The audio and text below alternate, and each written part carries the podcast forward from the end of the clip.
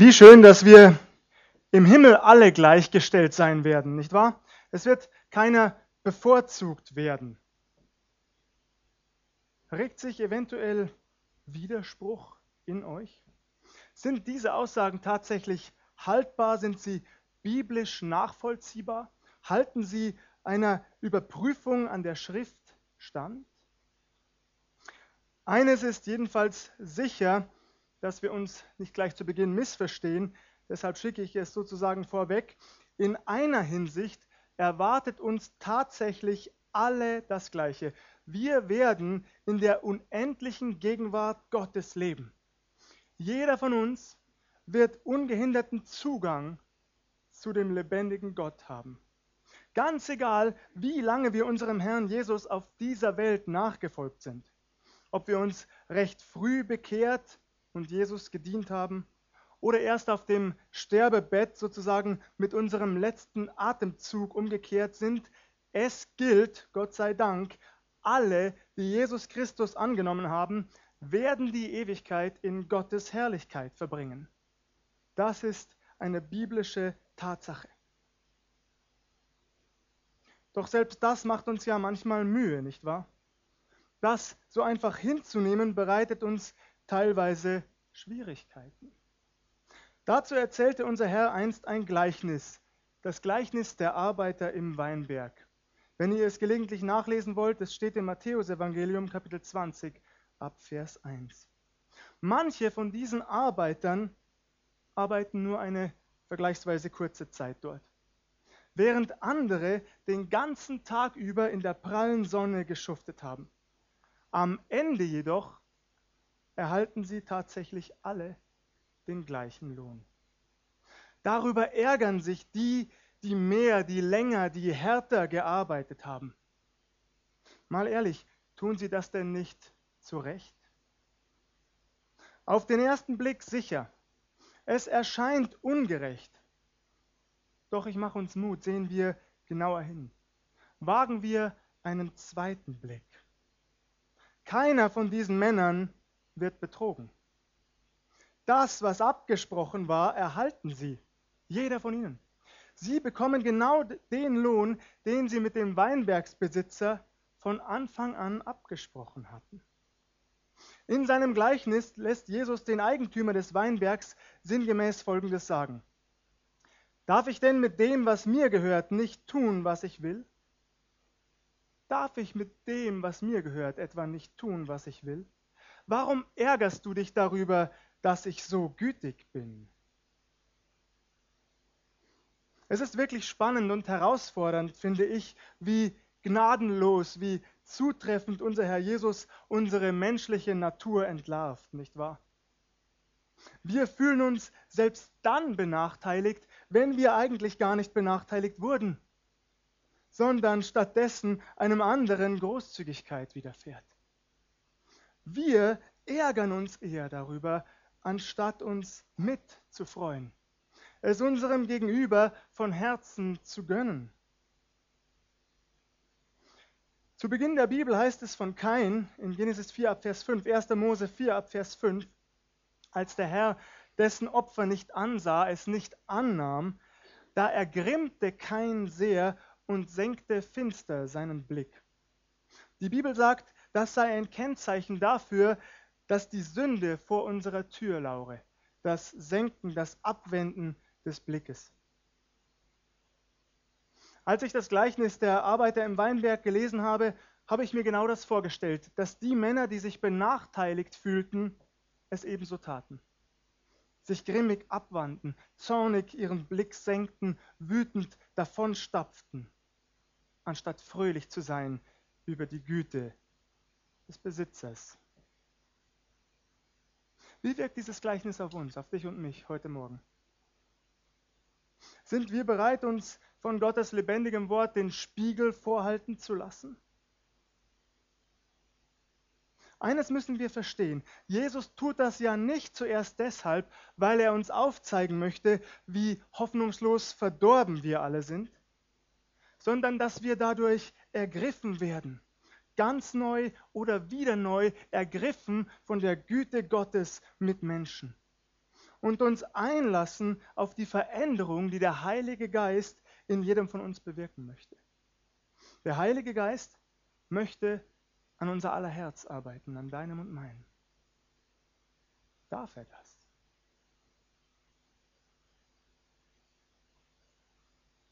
Halten wir also zunächst fest, auch anhand dieses Gleichnisses Jesu, wann immer du dich bekehrt hast, es spielt keine Rolle, wie lange du Jesus nachgefolgt bist, die Ewigkeit steht jedem offen, der Jesus Christus zu Lebzeiten als Herrn und Erlöser in sein Leben aufgenommen hat.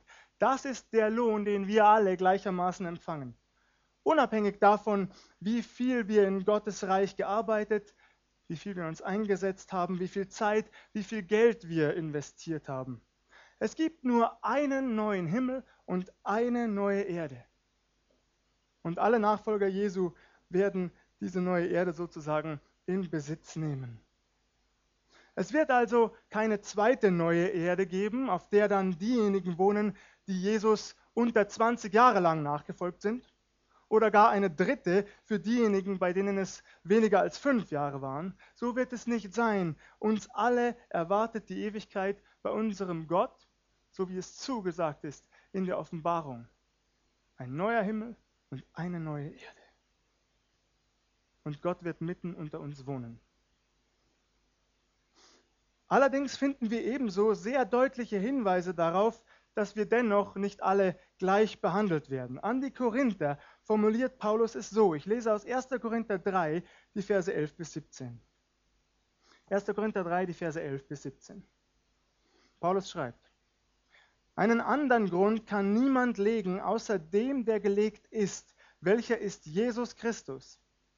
Wenn aber jemand auf den Grund baut, Gold, Silber, Edelsteine, Holz, Heu, Stroh, so wird das Werk eines jeden offenbar werden. Der Tag des Gerichts wird es ans Licht bringen, denn mit Feuer wird er sich offenbaren. Und von welcher Art eines jeden Werk ist, wird das Feuer erweisen. Wird jemand das Werk bleiben, das er darauf gebaut hat, so wird er Lohn empfangen. Wird aber jemand das Werk verbrennen, so wird er Schaden leiden. Er selbst aber wird gerettet werden, doch so wie durchs Feuer hindurch. Wisst ihr nicht, dass ihr Gottes Tempel seid und der Geist Gottes in euch wohnt? Wenn jemand den Tempel Gottes zerstört, den wird Gott zerstören, denn der Tempel Gottes ist heilig, der seid ihr. Ihr Lieben, der Tag des Gerichts wird unsere Motive offenlegen. Er wird gnadenlos offenbaren, warum wir für Jesus getan haben, was wir getan haben. Waren unsere Motive vollkommen rein oder geschah manches aus Selbstsucht, aus Geltungsdrang heraus? Mit welchem Material haben wir, mit welchem Material hast du und ich auf das Fundament gebaut, das den Namen Jesus Christus trägt? Wir sind manchmal unzufrieden, nicht wahr? Wie es in der Gemeinde läuft. Vielleicht unzufrieden mit der Gemeindeleitung oder dem Pastor. Tut der überhaupt etwas für sein Geld, außer sonntags zu predigen? Warum, warum sehen wir dann so wenige Ergebnisse, so wenig Frucht? Und dann kommen uns die großen Gemeinden in den Sinn. Die großen Gemeinden, in die die Menschen förmlich hineinströmen die jeden Sonntag bis auf den letzten Platz gefüllt sind, die sogar zwei Gottesdienste anbieten müssen, um den Massen gerecht zu werden. Nur nebenbei, ich gebe zu bedenken, es ist auch dort nicht alles Gold, was glänzt. Aber am Ende wird unser Herr es sein, der uns beurteilt, vor dessen Thron jeder von uns erscheinen muss. Wir werden tatsächlich vor Gottes Thron stehen. Wir müssen offenbar werden vor dem Richterstuhl Christi, wie Paulus es in seinem zweiten Brief an die Korinther formuliert. Wir müssen offenbar werden vor dem Herrn, der Augen wie Feuerflammen hat und der uns scannen und durchleuchten wird, wenn man so will. Damit wir uns nicht missverstehen, dort haben wir als Nachfolger Jesu nicht zu befürchten absolut nicht zu befürchten, in die ewige Verdammnis geschickt zu werden. Das wird auf keinen Fall passieren, wenn du Jesus im Herzen hast. Wohl aber könnte es passieren, dass wir mit ansehen müssen, wie unser Werk verbrennt. Das, von dem wir eigentlich dachten, es sei solide gebaut, aus gutem, feuerfestem Material, aus der richtigen Motivation heraus entstanden. Vielleicht werden wir feststellen, dass wir doch manches Mal zu schnell, zu billig gebaut haben. Dass wir nicht die nötige Kraft, die nötige Geduld, die nötige Zeit, das nötige Geld investiert haben, obwohl wir es hätten tun sollen. Vielleicht, ja, vielleicht geschah dies teilweise sogar unbewusst. Und zwar gar nicht klar, dass wir weit mehr hätten tun, sorgfältiger hätten bauen können und müssen. Wobei, ich bin bei der Vorbereitung über meinen eigenen Gedanken gestolpert, denn ganz ehrlich, in der Regel ist uns sehr wohl bewusst, ob das, was wir getan haben, gut war oder nicht. Oder ob wir sozusagen hätten nachjustieren müssen. Das alles sage ich übrigens nicht, um uns Angst zu machen. Das ist nicht das Ziel. Nicht einmal ein schlechtes Gewissen will ich uns einreden, sondern ich sage es, um dich und mich, um jeden hier neu anzuspornen, für den Herrn Kraft, Zeit, Geld zu investieren, zu seiner Ehre, dass sein Name verherrlicht wird. Und ein schöner Nebeneffekt ist, dass wir dafür auch Lohn erhalten im Himmel, so sagt es Paulus. Übrigens, es ist außerdem sehr spannend und beachtenswert, was der Apostel ein paar Verse vorher schreibt. Ich lese aus 1. Korinther 3, Vers 8. Der aber pflanzt und der begießt, sind einer wie der andere. Jeder aber wird seinen Lohn empfangen nach seiner Arbeit. Nach seiner Arbeit. Interessant, nicht wahr? Unser Lohn richtet sich nicht nach dem Erfolg.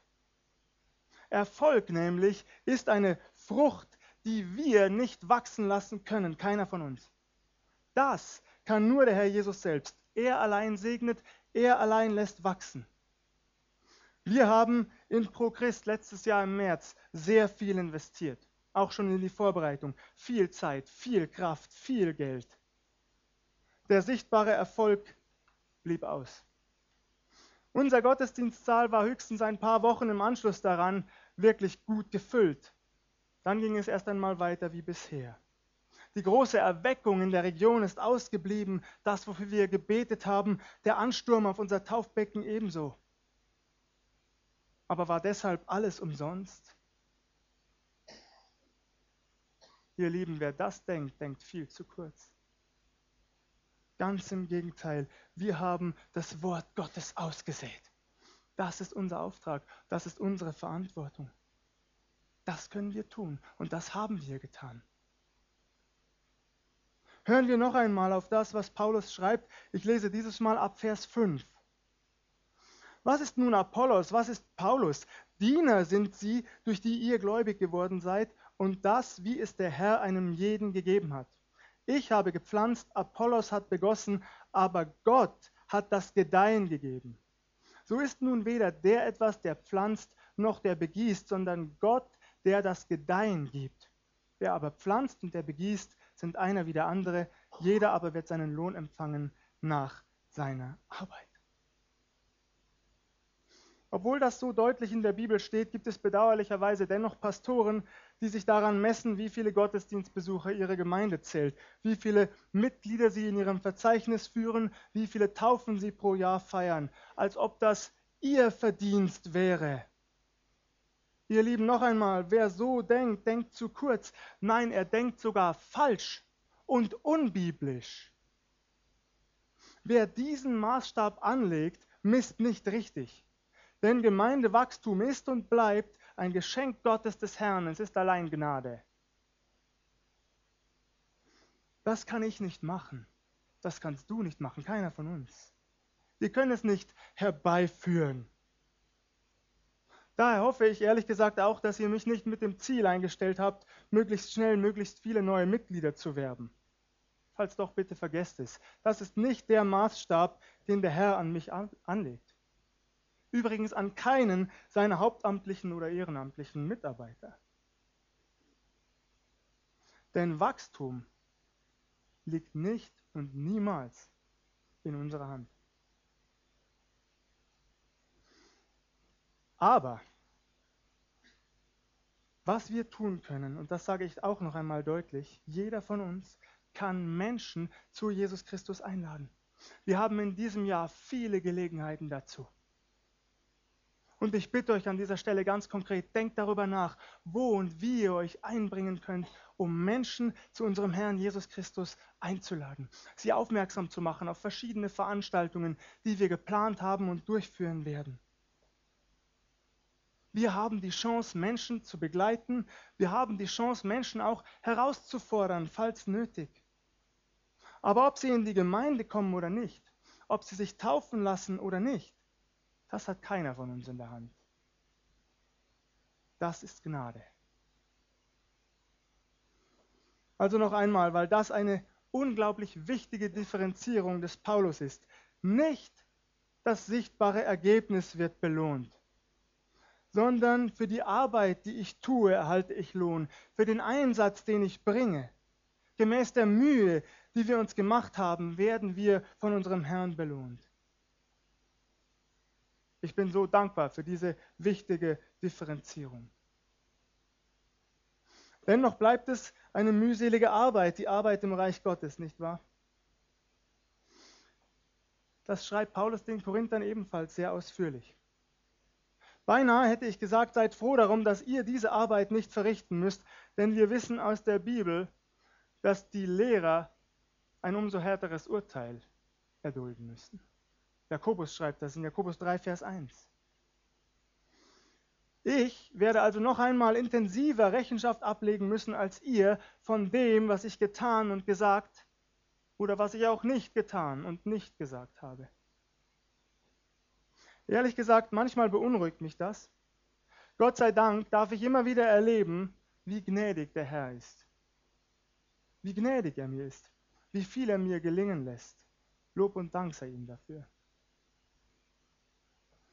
Es gibt übrigens weitere Bibelstellen, die den Gedanken des Lohns im Himmel deutlich stützen. Das Gleichnis der anvertrauten Pfunde, Lukas Evangelium Kapitel 19. Oder der Talente bei Matthäus 25. Dort erhalten die Knechte nach der Rückkehr ihres Herrn ebenfalls eine Belohnung. Der, der besser mit den Talenten umgegangen ist, der ja sozusagen besser gewirtschaftet hat, erhält auch einen höheren Lohn. Zusätzlich spricht Jesus davon, dass viele an seinem Tisch Platz nehmen werden, in seinem Reich. Von Osten und von Westen, von Norden und von Süden werden sie kommen, all jene, die gemeinsam mit dem Herrn an einer langen Tafel Platz nehmen und sitzen werden, gemeinsam feiern werden im Reich Gottes.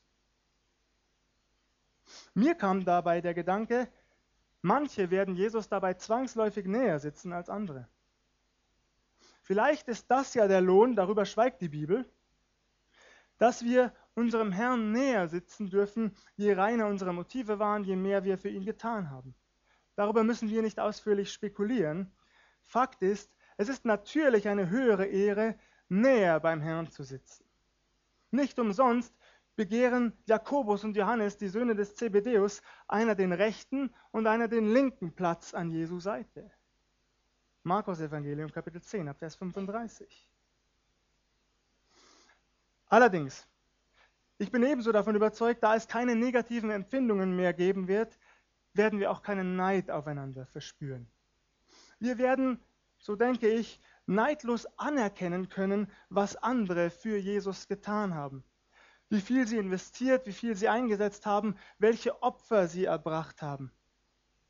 Solltet ihr also näher bei Jesus sitzen als ich an der reichgedeckten Festtafel, dann werde ich mich nicht schmollend abwenden und will nie mehr etwas mit euch zu tun haben. Ganz im Gegenteil, ich werde es euch von Herzen gönnen, davon bin ich überzeugt. Und mal ehrlich, vielleicht können wir auch mal Platz tauschen. Gut. Damit Zurück zu den Ausführungen des Paulus im ersten Korintherbrief. Mit einem dringenden Hinweis, denn das ist an dieser Stelle wirklich wichtig. Wenn der Apostel von Feuer spricht, dass jemand gerettet wird wie durchs Feuer hindurch, ist nicht das Fegefeuer gemeint. Das Fegefeuer, das die katholische Kirche lehrt, diesen Läuterungsort, diesen Läuterungszustand, zu dem jeder Nachfolger Jesu oder in den jeder Nachfolger Jesu erst einmal muss, um ganz rein in die Gegenwart Gottes treten zu dürfen. Das ist nicht damit gemeint. Ich werde das gleich noch ausführlicher erläutern. Übrigens bezieht sich die katholische Kirche bei ihrer Lehre über das Fegefeuer auf lediglich drei Stellen und gesteht interessanterweise offen ein, äh, das steht tatsächlich so im katholischen Erwachsenenkatechismus, dass diese Lehre bestenfalls andeutungsweise im Neuen Testament vorhanden sei. Selbst das finde ich noch großzügig formuliert.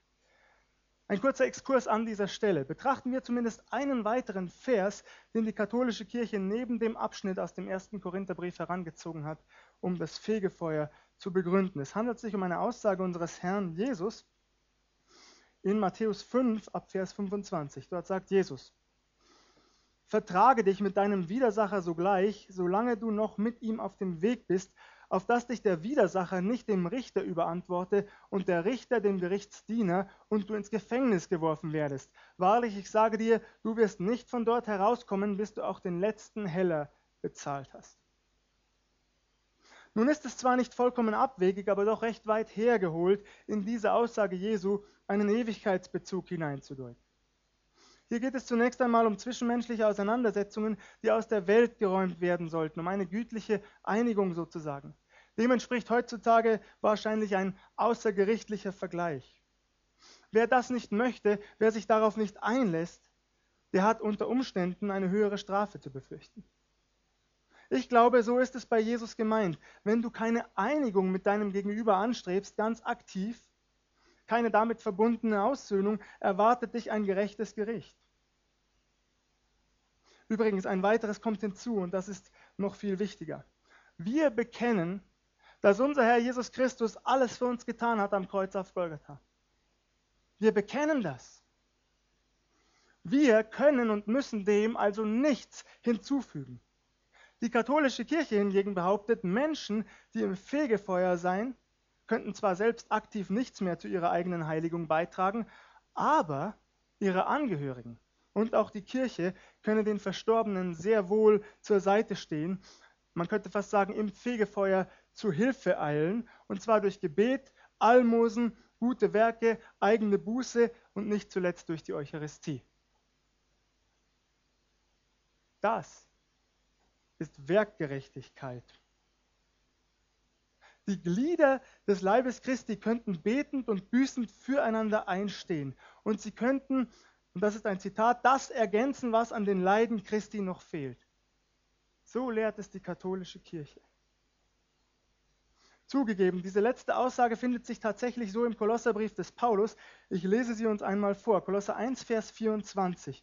Paulus schreibt, Nun freue ich mich in den Leiden, die ich für euch leide, und erfülle durch mein Fleisch, was an den Leiden Christi noch fehlt für seinen Leib.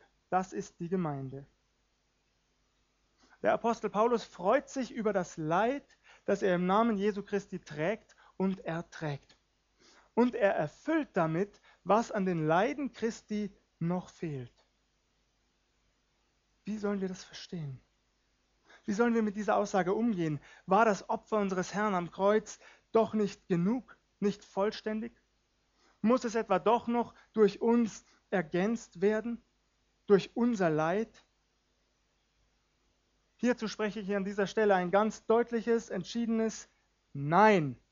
Und ich bin überzeugt, der Apostel Paulus würde dieses Nein genauso bekräftigen. Die Bibel sagt im Hebräerbrief, Kapitel 9, ab Vers 24, denn Christus ist nicht eingegangen in das Heiligtum, das mit Händen gemacht und ein Abbild des wahren Heiligtums ist, sondern in den Himmel selbst, um jetzt zu erscheinen vor dem Angesicht Gottes für uns. Auch nicht, um sich oftmals zu opfern, wie der Hohepriester alle Jahre mit fremdem Blut in das Heiligtum geht, sonst hätte er oft leiden müssen vom Anfang der Welt an. Nun aber am Ende der Zeiten ist er ein für allemal erschienen, um durch sein eigenes Opfer die Sünde aufzuheben. Und wie den Menschen bestimmt ist, einmal zu sterben, danach aber das Gericht, so ist auch Christus einmal geopfert worden, die Sünden vieler wegzunehmen. Zum zweiten Mal erscheint er nicht der Sünde wegen, sondern zur Rettung derer, die ihn erwarten. Und in Kapitel 10, ab Vers 10, Nach diesem Willen sind wir geheiligt, ein für allemal durch das Opfer des Leibes Jesu Christi. Und jeder Priester steht Tag für Tag da und versieht seinen Dienst und bringt oftmals die gleichen Opfer dar, die doch niemals die Sünden wegnehmen können. Dieser aber hat ein einziges Opfer für die Sünden dargebracht, das ewiglich gilt und hat sich zur Rechten Gottes gesetzt und wartet hinfort, bis seine Feinde zum Schemel unter seine Füße gelegt werden. Denn mit einem einzigen Opfer hat er für immer die vollendet, die geheiligt werden.